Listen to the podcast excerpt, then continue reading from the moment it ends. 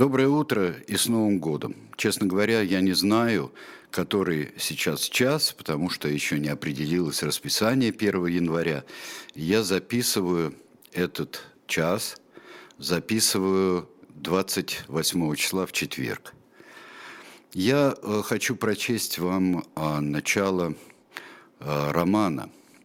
Может быть, если вам понравится, если вы полюбите эту книгу, то мы с вами продолжим чтение. А роман этот я читаю по одному очень грустному поводу, хотя он такой жизнеутверждающий, такой замечательный. Дело в том, что 27 числа не стало Юрия Арабова, великолепного сценариста Александра Сакурова, поэта, прозаика. И одна из моих любимых книжек Юрия Арабова – это «Столкновение с бабочкой».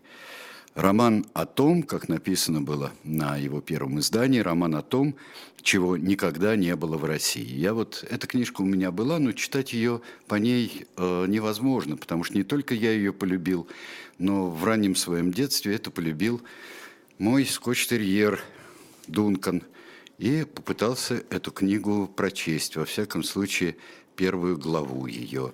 И до 30-й страницы она была прочитана, но когда ему сказал, что ему рановато читать, тут очень много всего придется объяснять, то он это занятие прекратил. А мы с вами почитаем роман Арабова «Столкновение с бабочкой», и э, не подзаголовок, который роман о том, чего никогда не было в России, а эпиграф к нему «История не имеет сослагательного наклонения». Автор этого высказывания – разумное мнение. Глава первая. Ленин в Цюрихе. Ну и что же? Как быть, что делать с этой рябью на лице, рябью фабричной, простонародной, промышленной рябью? Я ведь не тахтамыш, не кочевник. Я – потомственный дворянин, собственным мнением, собственным имением на Волге, обративший всю боль свою и любовь против собственного класса и империи, которая является тюрьмой народов и годится разве что на хворост. Мы подожжем им остальной мир, чтобы самим сгореть в очистительном святом огне, под которым кровь мучеников. Бог, конечно, поповская сказка, но мученики есть, должно быть, это попы не врут. И разве я сам не мученик?» Владимир Ильич внимательно вгляделся в собственное отражение в зеркале и осторожно потрогал веснушку под левым глазом. Человек в 47 лет, не нашедший себя, конечно же, является пародией на человечество – а еще и с юношескими веснушками, а еще почти лысый и роста небольшого, когда на большинство людей смотришь снизу вверх и приходится даже становиться на цыпочки, чтобы заглянуть им в глаза. А что в глазах? Пустота и аквариум, как у покойного государя Николая Павловича. Провалил истукан все дело, запорол крымскую кампанию, выступил против Англии, с которой не нужно драться, но можно и нужно завоевать изнутри, как и всю Европу. И как мы завоюем ее изнутри? Просто эмигрируем в нее, спасаясь от политических репрессий? Тут-то Европе и каюк. Однако, благодаря этому провалу появились мы, русские революционеры. Появились из дерьма, сик, но, как сказал однажды Юлик Мартов, из дерьма явились, в дерьмо и уйдем. Ну и что же? Дерьмо – это же навоз. Я знал одного крестьянина, который клал его на грядки с клубникой. Не коровье, заметьте, а свое собственное. И клубника родилась сочной, аппетитной, с еле различимым ароматом ретирадного места – Нынешний царь, конечно же, человечнее. У него в глазах не олово, у него звериная тоска от того, во что он вляпался. Мировая война. Отлично, батенька. Тут-то тебе и каюк. Петля, которая рассечет тебя надвое, как нашу задницу рассекает надлом на ягодицах. А вдруг не проиграет? Сепаратный мир? Царь-миротворец? Дудки! Это при инфляции в 400% за 6 последних месяцев прошлого 1916 года. И не проиграет, быть не может. Деньги уже ничего не значат. Крестьяне не продают хлеб, потому что не хотят отдавать его за бесценок. А мы его за это и повесим. Царя повесим в числе тех 800 буржуев, которых мы прикрепим к фонарным столбам. Много это или мало для революции? Достаточно. 800 агнцев. А может быть, прибавим еще десяток? 810? Нет, не звучит. Больше никого вешать не будем. И царя не будем. Ну за что его вешать? Мы его наградим. Он личность историческая, крот истории, который роет под империей большую яму. Наградим, вышлем к английскому королю Георгу. Там ему хорошо будет, совсем хорошо. Пусть розочки выращивает, розочки, рептилия. Ему вдруг пришла в голову неприятная мысль, что нынешний государь Николай Александрович делает для мировой революции больше, чем Мартов с Плехановым вместе взятые. Больше даже, чем он, не старый крепыш, с осадком таланта, которого в 47 лет называют за спиной стариком. Но 47 лет, 47, и ничего. Дырка от бублика – полная профессиональная непригодность. Аминь. Владимир Ильич пригладил рукой короткую бородку. Но как скрыть подобное положение вещей? Что ты, никто? Как юрист – ноль? Как экономист и полиглот – единица – как последователь Маркса, ой, да какой там Маркс, я всю жизнь свою жую Микину, рассказывая бюргерам за границей про французскую коммуну. Уже мухи дохнут от моих рассказов, и сам я себе осточертел. Но мне за это платят, платят за мои бездарные лекции. Как это скрыть? Титанической внешней работой, которая защитит тебя от окружающих, подобно зарослям сорной травы, которая скрывает от глаз необработанную клумбу. Побольше шумных действий. Создадим подпольную партию. Сик! Разругаемся со всеми друзьями. Это уж что-то. Золотое перо партии назовем Иудушкой. И пусть не вытанцовывает Лейба, каналье ветреное. Он, видите ли, основатель газеты «Правда». Нет, не позволим, отберем себе, сделаем основателем самого достойного из большевиков, меня, например. А ведь талантище, и заметьте, полная моральная непринужденность. Моцарт от пролетарского дела. Мне Юлик говорил, приглядитесь к глазам Троцкого, какие они. Черные, отвечаю. Нет, говорит Юлик, это глаза совершенно свободного человека. В них есть сущность свободы, египетская тьма – они ведь из пустыни вышли, как пишут попы. Он в него влюблен, этот Юлик, и я влюблен, но виду не подам. Более того, приготовлю Лейбе и его последователям словесный эксцесс, прилюдно, чтобы свидетели были, чтобы ссора была на всю социал-демократию, чтобы Маркса в могиле пробрало. Он не обидится, этот Лейба, потому что умен, просто будет знать свое место – Итак, внешнее действие. Внешнее действие неудачника. Рецепт простой и верный. Побольше внешней пыли. Владимир Ильич приоткрыл окно и выглянул на улицу. Если сейчас выброситься отсюда с третьего этажа, то ведь и не разобьешься. Смеяться будут.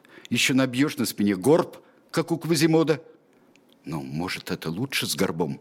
Я некрасив, в чем закроюсь, чем закроюсь?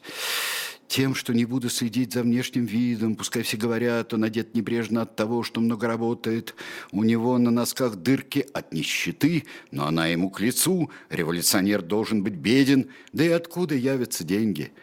Эти два кавказских бандита, Камо и Коба, взяли Тифлисский банк – а деньги пришлось сжечь, потому что они были переписаны. Вот вам и все деньги. 500 рублевки в огонь. Ни в одном банке Европы их не взяли. Более 100 тысяч живых ликвидных денег на растопку костра. Живем на иностранные пожертвования, как нищие, и жрем телятину со сладкой швейцарской горчицей. Полное падение, крах. Если жизнь не заладилась, разыграйте из себя революционера, вот что я вам скажу. И иммиграция поэтому высшая точка такой карьеры. Как жалко. Владимир Ильич плюнул на каменную мостовую.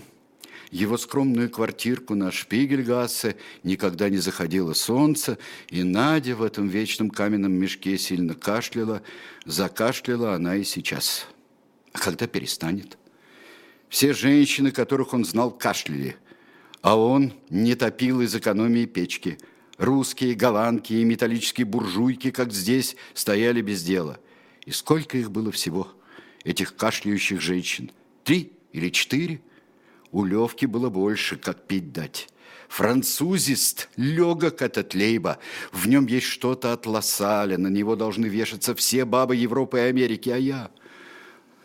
А я вообще девственник, точнее, однолюб.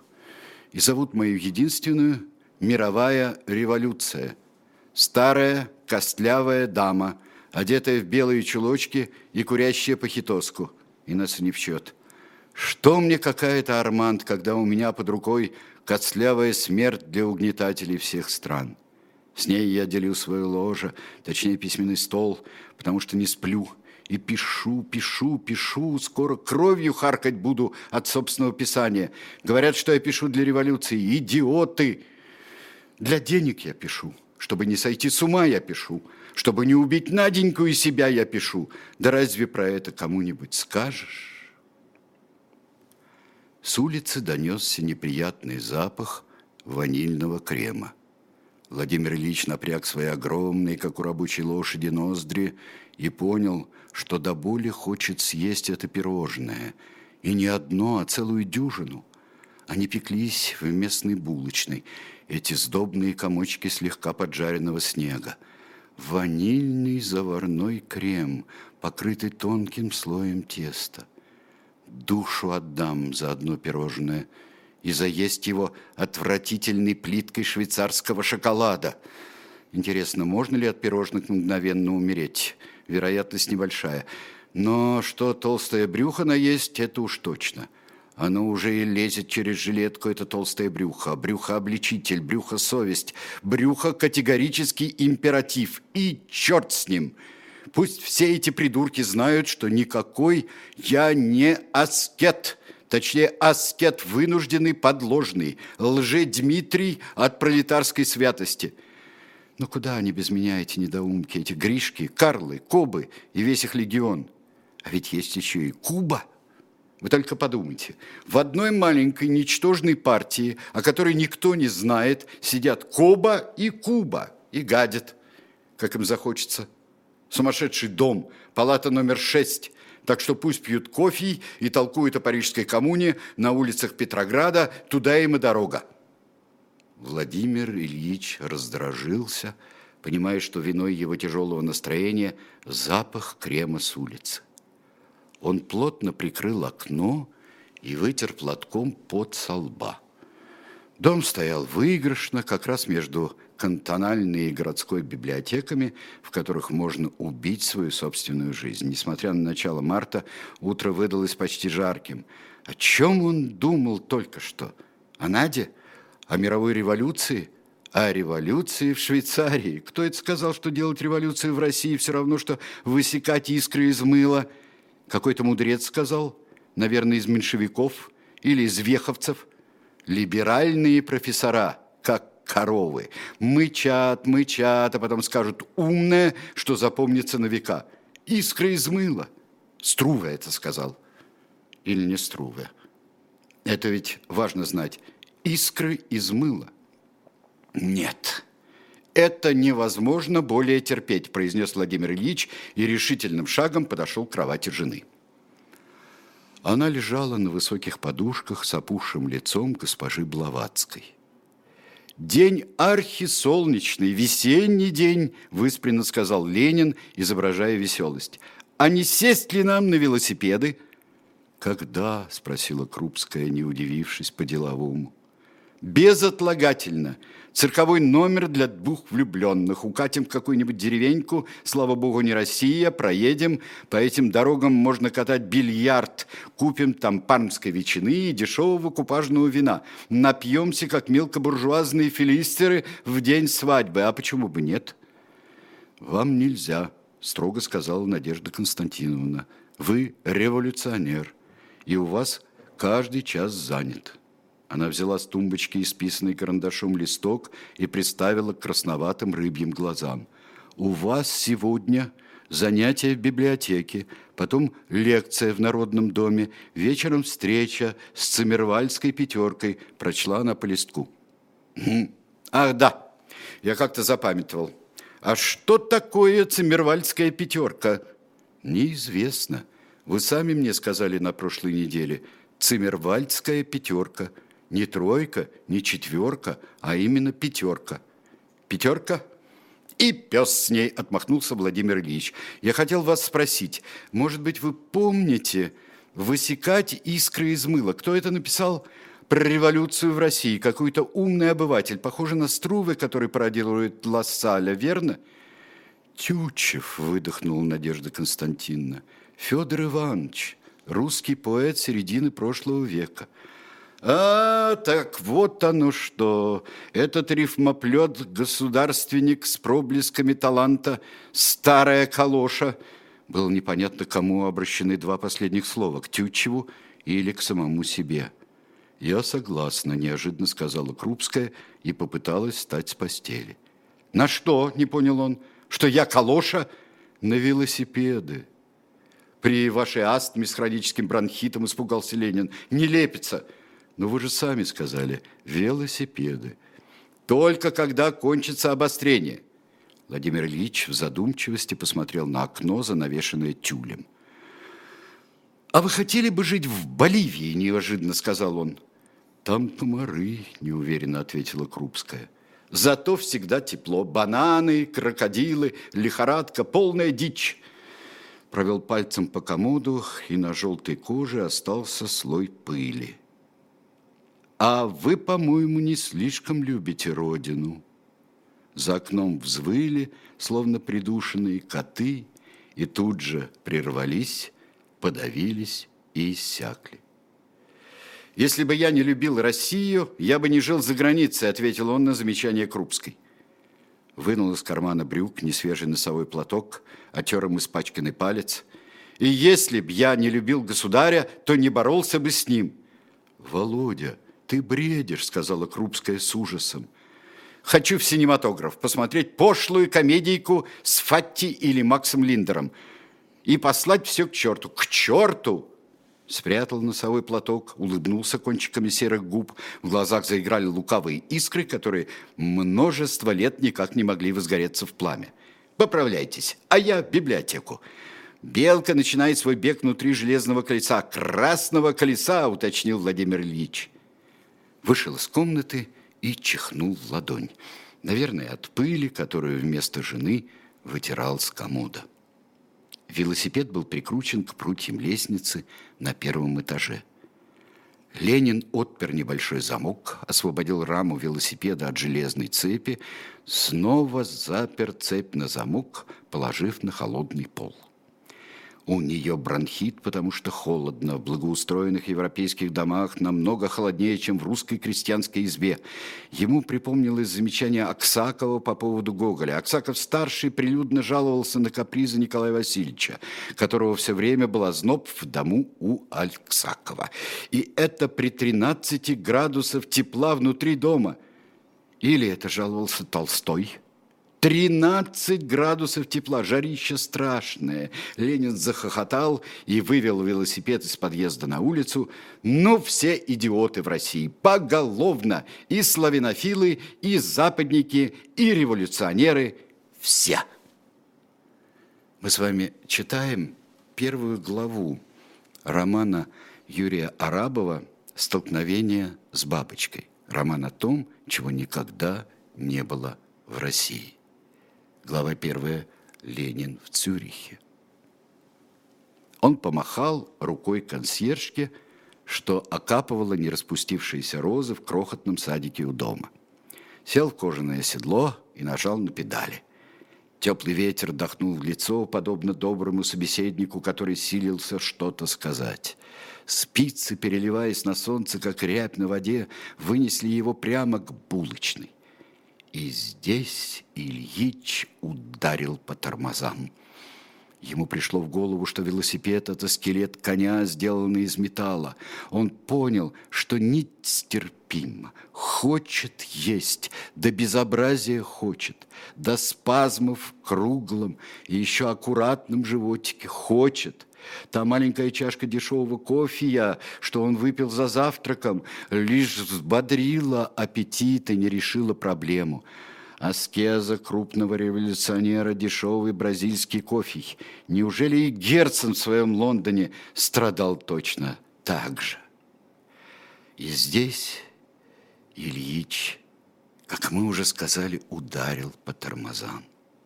И оставив велосипед на улице, Владимир Ильич сжал челюсти и вошел в булочную с нарочито мрачным видом.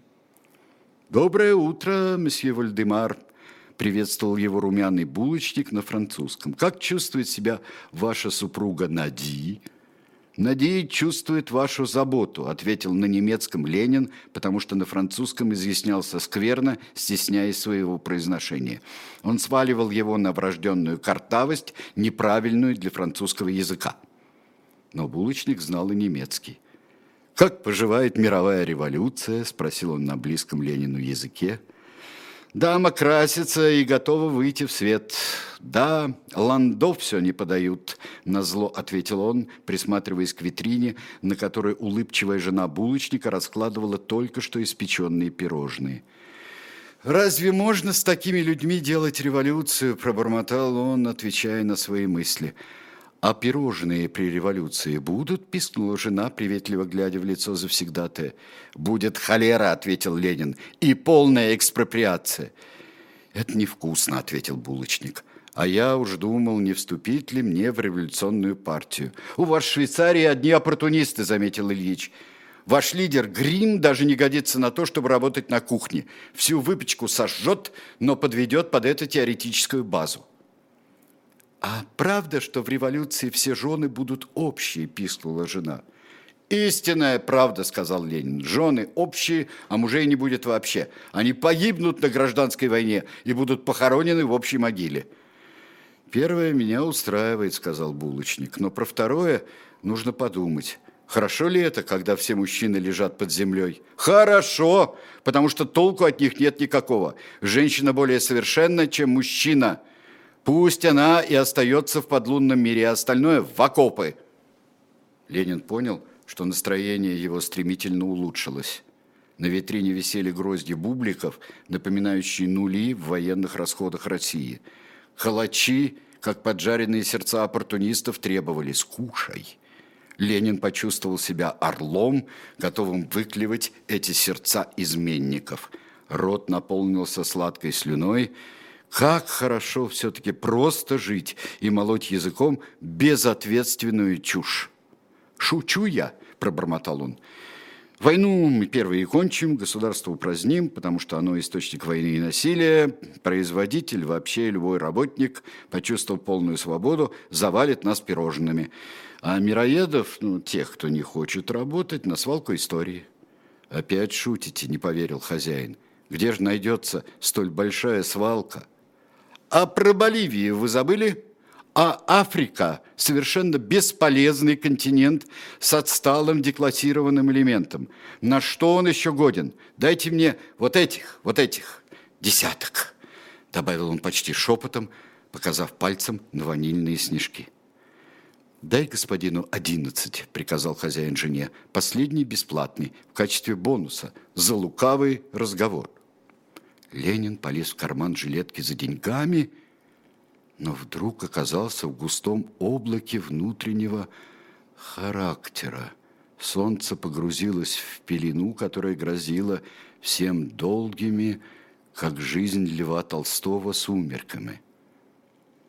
«Вы слышали, что в Петрограде волнение?» – спросил булочник.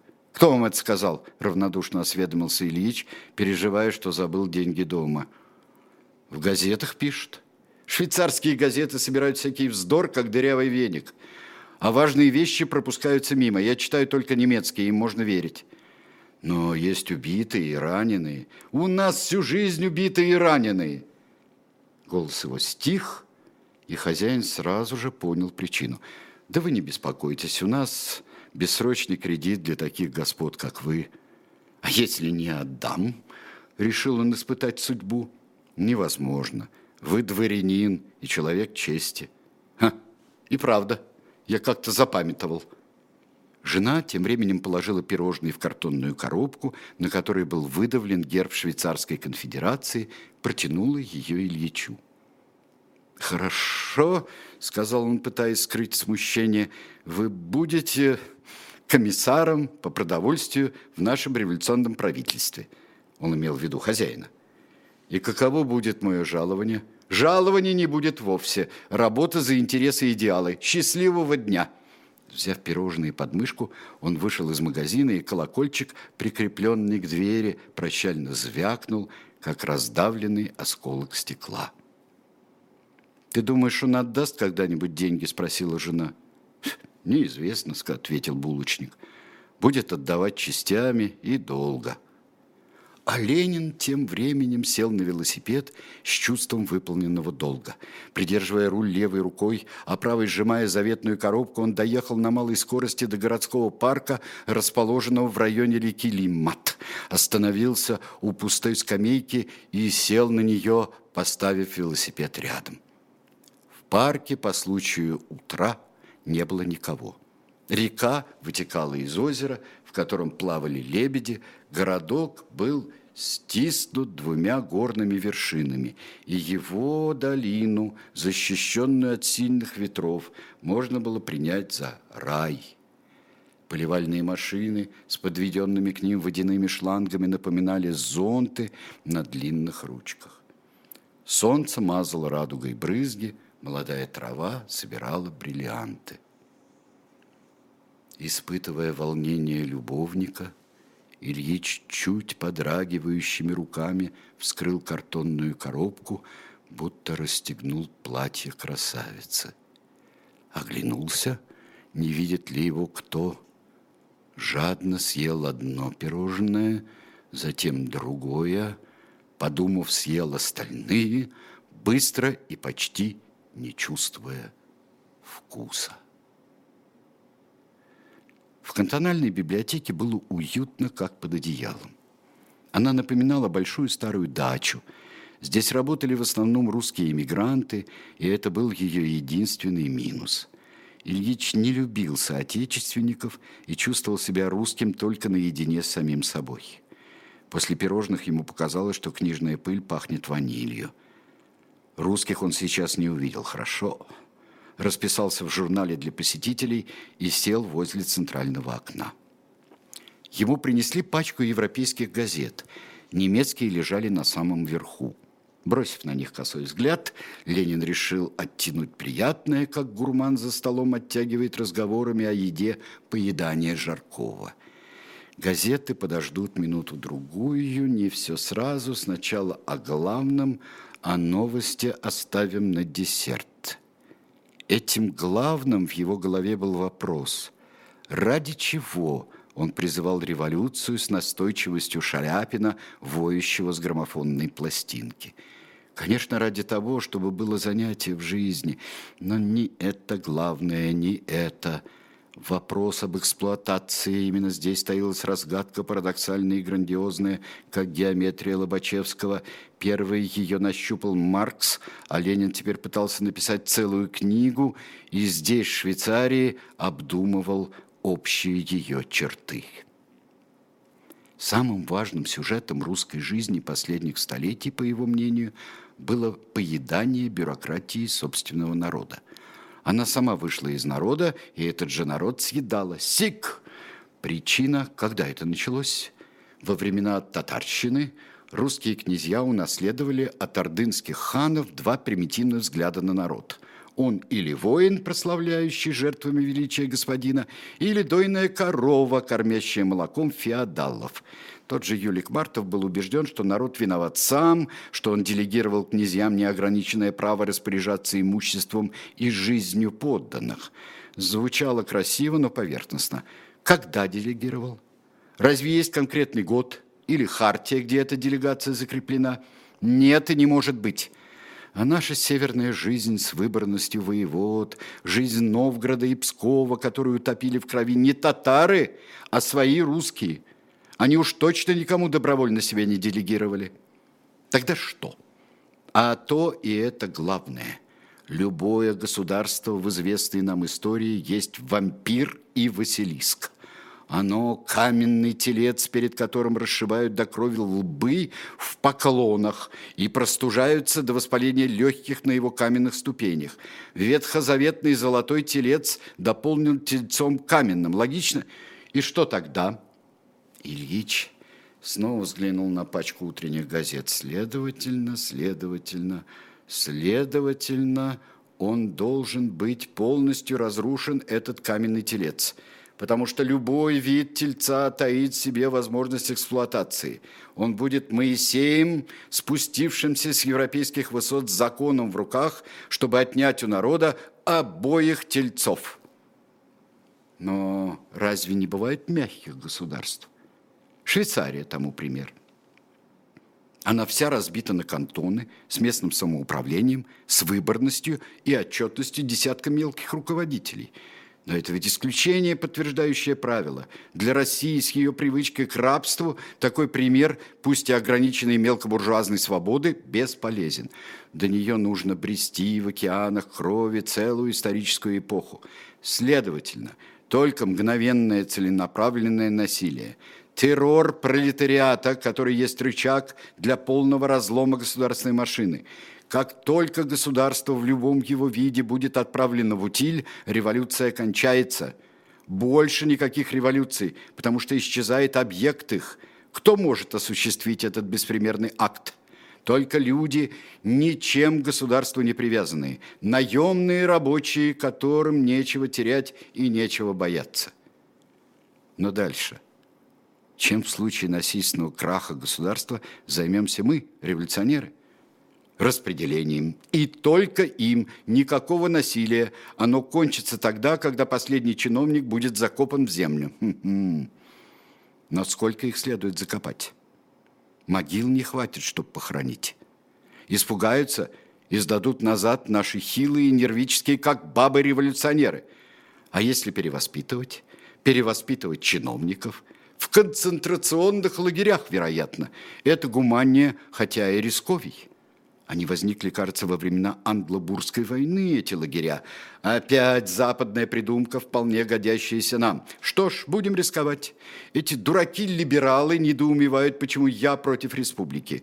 Почему республиканское халуйство для меня нетерпимее, чем угрюмый феодал-богопомазанник на расшатанном троне. Да потому что республика таит в себе то же самое змеиное яйцо эксплуатации. Тот, кто обжегся, дует на воду. Мы, большевики, против любого государства как источника насилия. Диктатура пролетариата этот источник упраздняет и сразу же самоликвидируется. Когда нет государства, нет и диктатуры пролетариата. Утопия! Посмотрим. Ввяжемся в драку и попробуем доказать свою правоту. Здесь какой-то туман. А как же с армией? Все просто. Армия есть самовооружение народа, чтобы дать отпор капиталистическому окружению и только. Война кончается, и армии нет. Война начинается, и армия есть. Нет, не годится. Нужно додумать. Может, жизнь сама даст ответ, а то получается как-то догматически, филистерски получится. Да, и князем Кропоткиным с его анархизмом попахивает. Ильич забарабанил по столу костяшками пальцев. Книга будет называться «Государство и революция». Буржуазные скотины думают, что старики нужна власть. Старику нужна власть. Да, нужна. Но только для того, чтобы с властью покончить. Любой властью. И своей в том числе – но это уже поэзия, литература. Конечно же, понадобится промежуточный период распределения и перевоспитания остатков эксплуататорских классов. Лет 10 или 15. Для умного достаточно. Моей жизни вполне хватит, если революция произойдет в ближайшие годы. А если не произойдет? Он чувствовал, что чего-то не договаривает самому себе, словно в воскресной школе, не пытаясь говорить с Богом, он только зубрит Евангелие. Ленин открыл газету, лежащую на самом верху. Война вступила в позиционную стадию, все ждут тепла и весеннего наступления. Я это и так знаю, без них. Братание на фронте, хм, с чего бы это? Неужели начитались наших листовок? Мне говорили, зачем печатать эти листовки, Владимир Ильич? Крестьянская масса, сидящая в окопах, в основном неграмотная, нашли же логический выверт. А я им прочтут офицеры, и самые впечатлительные зачитают слух солдатам. Ответ неплохой, но не полный. Если мы получаем деньги на революцию, значит, надо что-то печатать не принимая в расчет того, что читать это некому. Вообще, сколько было всего наших газет за время существования партии? «Искра», несколько правд, всевозможные вестники, бюллетени, рабочее дело в многочисленных вариантах. И все были обращены к неграмотному народу. Нонсенс, абсурд. Их читала только социал-демократия в количестве тысячи человек. Кого мы кормим баснями? Неграмотный народ? Да нет, самих себя – меня сейчас стошнит, купил бы, что ли, остров в каком-нибудь Южном море и поселился бы рядом с Горьким. Или с этим авантюристом, Парвусом, который хочет ободрать Россию как липку. Не обдерешь, Александр Львович, а может и Израиль Лазаревич. У нас с вами контактов никаких а то еще в будущем какой-нибудь угрюмый архивист опишет потомкам, как мы с Парвусом договорились о революции, а обыватель поверит и скушает без горчицы. На то он и обыватель, чтобы верить в самое низкое. На том свете не отмоешься, и в преисподней икнется. Идея у Парвуса есть, это точно, и я, как пчела, собираю все то, что поможет переделать телец в экспонат Эрмитажа. Я пчела, а не трутень. Нет, точно стошнит проклятые пирожные, булочник меня отравил.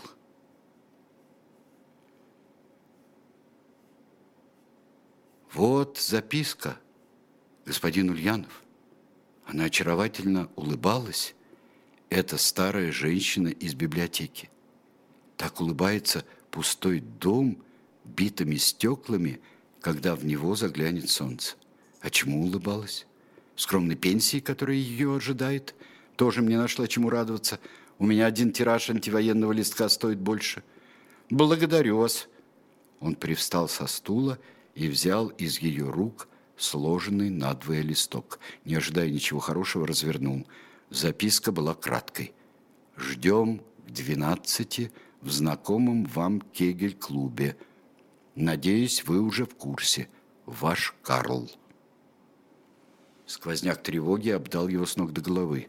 В носу зачесалось, неужели мгновенно простыл. Да и в чем он должен быть в курсе? В курсе того, что ты дурак, Карл?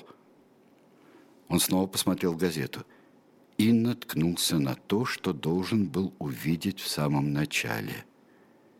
Вернее, напечатанное в газете проткнуло его насквозь. Кол вошел через грудь и вышел через лопатки – русский царь умер. Да нет, нет, нет, не умер, а отрекся в пользу своего брата Михаила Александровича. А как же мы? На кого он нас оставляет? Ленин скочил со стула и опрокинул его на пол.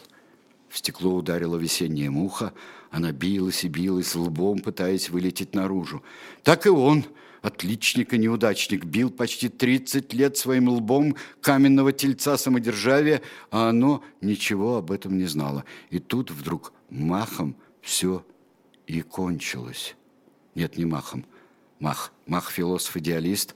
Я заклеймил его в одной из своих работ, которую прошло несколько десятков человек. Бедная муха. Только я один тебя понимаю. На волю! Владимир Ильич открыл окно, и толстая муха вылетела на швейцарский воздух. Спотыкаясь и чуть не падая, бросился вон из библиотеки.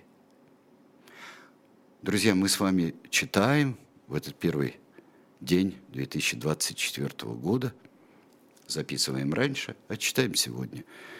Читаем книгу Юрия Арабова «Столкновение с бабочкой». Юрия Арабова не стало 27-го. Александр Сакуров, для которого Юрий Арабов писал все основные сценарии для чьих фильмов он писал их, сказал замечательно, чему он научился у Юрия Николаевича, тому вниманию, которому научился у Юрия Арабова. Он был действительно замечательный человек, Юрий Арабов. Он был человек иногда очень грустный, Он написал изумительное эссе о Вии Гоголя. О Вии и о церквушке, в которой Хамабрут читал над телом паночки, как грани миров, как границы света и тьмы. И много всего хорошего он написал. Много всего замечательного, умного. В сокращенном варианте был напечатан, по-моему, в искусстве кино в свое время. То, то ли сборники киносценариев, нет, скорее в искусстве кино. И сколько мы не добивались от него, чтобы полный вариант был напечатан. Он все говорил, да кому это нужно? Это было не кокетство. Это было, ну, может быть, какое-то стеснение, что он работает, ну, не для тех, кто, кто, как ему кажется, не прочтет, а прочитали бы очень многие. Он так, стесняясь этого, учил очень многих Юрий Арабов. Ну а мы с вами сегодня еще почитаем немного первую главу, на мой взгляд, замечательного романа «Столкновение с бабочкой». Роман о том, чего никогда не было в России. Если вы будете за, если вам захочется не только почитать, но и послушать этот роман, то мы с вами продолжим это занятие в наступившем 2024 году. Теперь конец. Вот теперь конец полный. Маска сброшена. Под ней лишь организационная пустота, заполненная антивоенными листками. Немецкие деньги, пожертвованные купцов-фабрикантов и староверов, портвзносы – и даже рабочие медики все бы теперь отдал, чтобы откупиться. Только не сейчас революция, пусть бы лет через пять-десять, когда укрепим силы. Обладать женщиной неинтересно. Интересней думать о ее обладании. То же самое с революцией. Конкурентов появится множество. Допустим, мы перегрызем им глотки, опыт есть, сможем – правительство Львова, как написано в этой заметке, а это не конкурент, с ним мы покончим быстро. Но дальше-то что? Кто из нас, кроме меня, сдюжит работать в новом красном конвенте? Левка? Мартов? Радок? Последний трипач. В качестве рассказчика анекдотов годится, в качестве работника бесполезен. Гришка Зиновьев будет выносить за мной горшки. Юлик сдрейфит – а Левка перетянет одеяло на себя. И все это на фоне черной крестьянской массы, тупой и липкой. В ней, как в болоте, все растворится и пропадет. Значит, в перспективе обязательное образование ее, тотальная грамотность, но под марксистским углом. Да о чем это я? Разве сейчас время об этом думать? А что с немцами?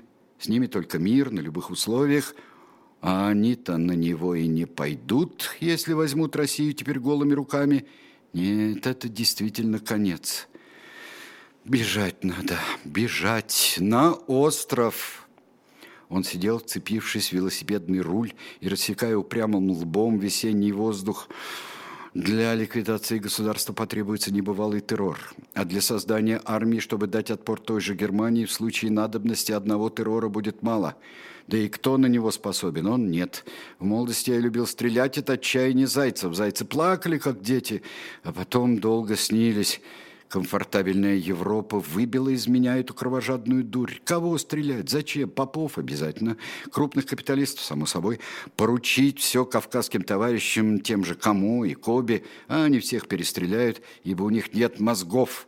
Одни инстинкты, как у зверя. А раз так, то они перестреляют и нас. Кавказские товарищи опасны, подальше их, на Кавказ, пусть там и сидят.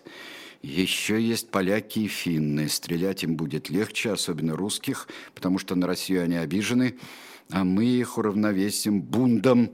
Евреи-демагоги с одной стороны, а не евреи-чухонцы с другой. Будет ли у весов равновесие? Да нет, я сажу с ума. Какие весы? Если я еще даже не в России, и в нее, если честно, совсем не хочу. А ведь придется разыграть желание вернуться, придется срочно ехать, иначе примут за труса, и я говорю «полный крах». Руки его тряслись, руль велосипеда вилял, Он подкатил к маленькому ресторану Штюсихора на одноименной площади, где часто происходили социал-демократические посиделки. Кегель-клуба здесь не было, и кто его выдумал, неизвестно. А главное, зачем? Из-за конспирации и жонглирования словами – Летом столики находились прямо на улице, и пить кофе со взбитыми сливками, за ними, заедая деревенским мороженым, нездешнее удовольствие. Но, кажется, все. Отпились. Теперь только крепкие напитки. Теперь только белая горячка и исправительные работы. Навстречу выбежал Луначарский, всплеснул руками, то ли от радости, то ли от отчаяния, и стал похож на бабу, у которой украли исподнее в то время, как она купалась в пруду после стирки белья. «Владимир Ильич, есть убитые и раненые». Это вы про себя? «Я не убит, о чем вы?» Имеется в виду ранение в голову, которое у вас с детства. «У меня нет ранения, опомнитесь. А совесть у вас есть?» Последний вопрос поставил Луначарского в тупик. «Я говорю про трудовой народ». «Это точно не про вас. Вы работать не можете, как и все остальные». Он прислонил велосипед к каменной стене, и Луначарский понял. У Ильича плохое настроение, может быть, даже убийственное. От него в такие минуты лучше держаться подальше, а говорит и оплюет. Но как подальше, ежели он сам приехал? Я имею в виду события в Петрограде – вот вы туда и поедете, чтобы разложить то, что еще не успело разложиться. И что это за меньшевистская привычка? Верить каждому газетному слову. Баба, что мешок, что положишь, что и несет. Так написал Гоголь, а меньшевик – это сразу два мешка, и оба набиты небывальщиной. Но ведь написано. И Луначарский молитвенно приложил руки к груди.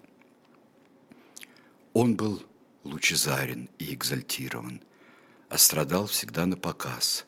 Громко страдал, как древнегреческий хор. На заборе тоже написано, однако вы не суетесь в него, а идете прямо в публичный дом. Ну, я, я не понимаю. Я тоже Гоголя читал. Соратник пребывал в прострации и чуть не плакал. «И что же у Гоголя написано?» – пытливо сочурился Ильич. С некоторыми людьми можно говорить только гороху наевшись, доложил Луначарский, густо покраснев. Гоголя и вправду знаете, а Маркса нет. Не подав руки, Ленин вошел в кафе. Батюшки! Да все здесь, стены дымятся, Воздух колышется и трясется от курева, а окна не открыты. Ведь знаешь же, что я не курю и не приношу табачного дыма. За длинным необструганным столом сидят на деревянных скамейках и русские, и швейцарцы. Почему это называется рестораном? Обыкновенная пивная, а ведь есть в городе более достойные места. Например, Кабаре Вольтер.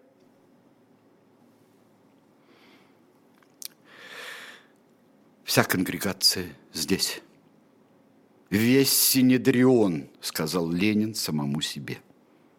И Надя здесь стоит бледная, во рву некошенном, лежит и смотрит, как живая. И куда девался ее бронхит? Табачный дым ее, наверное, воскресил. Владимир Ильич, напоминаю, вы проиграли мне кружку баварского пива. «Шутить изволите, господин коверный хрипло», — ответил Ильич. «Какое пиво в военное время?» Перед ним стоял бородатый и веселый, как гуталин, Карл Радек. Он будто сошел с карикатуры. Вдавленный нос делал его похожим на обезьяну, а трубка изо рта высовывалась, как перископ подводной лодки, когда он запрокидывал голову и хохотал над собственной фразой. Напоминаю с интонацией заевшей граммофонной пластинки, повторил Радок. Мы спорили с вами о том, отречется ли царь в случае поражения в войне. Я сказал, отречется. Вы же были иного мнения, говорили, что он будет держаться за трон до последнего. Ленин хмуро посмотрел на Радока и на всю комарилью. Ему вдруг показалось, что он играет роль городничего в известном ревизоре. Вокруг столпились чиновники, кровососы, и все ждут решающего слова, отрекся ли Николай или нет. И что в этом случае делать? Только Надя, голуба душа, была совсем из другой пьесы, бледная, с выпученными глазами. Она напоминала страдающую мировую душу. Откуда? из Митерлинка или Чехова, декадентка, сошедшая с ума учительница.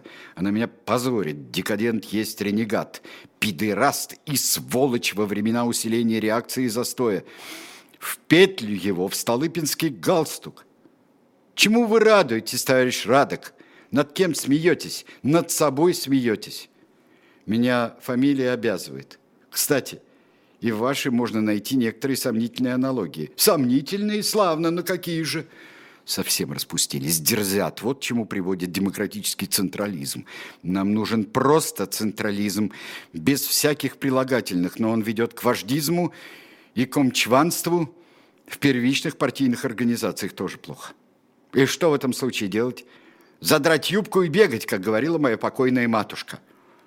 Ульянов, это ведь от улья. Вы всего лишь пасечник, Владимир Ильич, а мы ваши пчелы. Что ж, пчела очень полезна, поддержал тему Ленин, не показывая вида, что смертельно обиделся. Но бывают случаи, когда пчелы трудневеют, не хотят работать и собирать пыльцу. Знаете, что тогда делает пасечник? Он травит их дымом, чтобы они убирались из улья к чертовой матери – Дым Отечества, да, знаем. Мы им и так отравлены, согласился Карл. Это не дым Отечества, не надейтесь. Это дым химической немецкой атаки. А пасечник берет новых пчел, молодых и здоровых, чтобы каждая работала за двоих. В словах Ленина почудилась угроза, и все как-то присмирели, сдулись. Луначарский же чул лучезарность Ильич принизил у входа в ресторан, стал еще более мутным, как луна в облаках. Чем заканчивается эта глава и вообще продолжается история, вы или сами прочитаете, или мы с вами прочтем, если вы того захотите. Будем читать дальше. Роман Юрия Арабова – Столкновение с бабочкой. Роман о том, чего никогда не было в России. С Новым годом вас! Пусть он будет хоть чуть-чуть лучше, чем год ушедший. Это нетрудно. Думаю, что вы и сами знаете. До встречи.